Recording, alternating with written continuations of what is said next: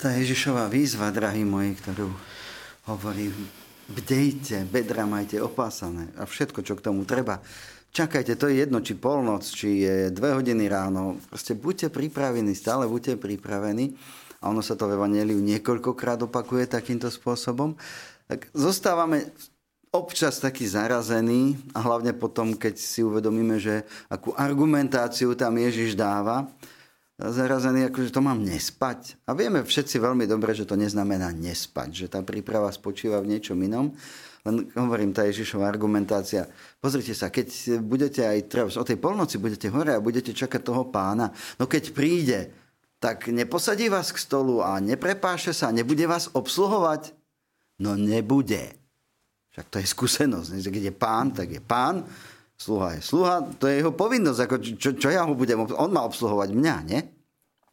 A Ježiš to aj na inom mieste hovorí, že keď proste sluha, ktorý máš sluhu, ten ti robí na roli a kade tadia. A keď príde domov z roboty, no ty ho budeš obsluhovať, alebo nie, proste ty, ty mu povieš, že ešte mi dones večeru, toto, toto, toto. A keď ten sluha všetko spraví, tak e, ako čo, tak mám si povedať, že som neužitočný sluha, spravil som len, čo som musel. Čiže ako keby si aj Ježiš trošku odporoval, na jednej strane povie, že ten pán sa o vás bude starať, na druhej strane, tak človek je zaskočený. Pokiaľ sa nezamyslíme nad tou podstatou celého. Bedra majte opásané, čakajte.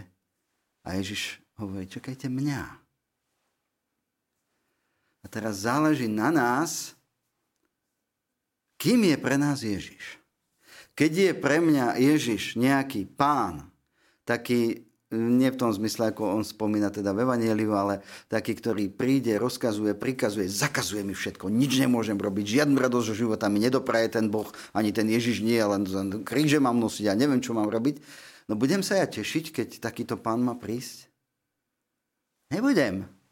Ale keď budem vedieť, že ale veď tak miloval svet Boh, že dal svojho syna a ten syn za mňa zomrel na kríži, vstal z mŕtvych, od, odišiel mi pripraviť miesto vo väčšnosti. A každý z nás má tú skúsenosť s každodenným životom, že e, život je boľavý, ako krásny, ale boľavý a veľmi boľavý niekedy a bojíme sa mnohých vecí, ktoré sa tu dejú aj, aj, aj vojenské a celkom blízko. Ukrajina není až tak ďaleko. A kdekoľvek vo svete, čokoľvek sa deje, tam tí ľudia, keď sú priamo v tom. A Ježiš hovorí, berte kríž na svoje plece. Nehovorí, nenechajte sa ničiť, ale následujte mňa. Som ten, ktorý vám ukazuje čo znamená, že vás Boh miluje? A Ježiš to ukazuje svojim životom a svojim príkladmi. Že čo to znamená pre mňa? Keď Ježiš hovorí, že očakávajte môj príchod, no teším sa. Nemám strach že ma príde potrestať. Teším sa, že ma príde zobrať k sebe. A kedy sa môžem tešiť, že ma príde zobrať k sebe? No keď tomu uverím. A keď podľa toho v každodennom živote žijem. Čiže to bedrá majte opásané, horiaca lampy zažaté a tak ďalej, neznamená nespať, to všetci vieme, ale znamená byť čo najbližšie pri Ježišovi tu, čo najviac ho spoznávať, čo najviac mu dovoliť, aby prostredníctvom svojho slova, aby prostredníctvom Eucharistie mňa pretváral na neho. A keď bude prichádzať, obrovská radosť. Obrovská radosť. A v tej obrovskej radosti ma berie k sebe do života. Pochválený bude Ježiš Kristus. Na veky amen.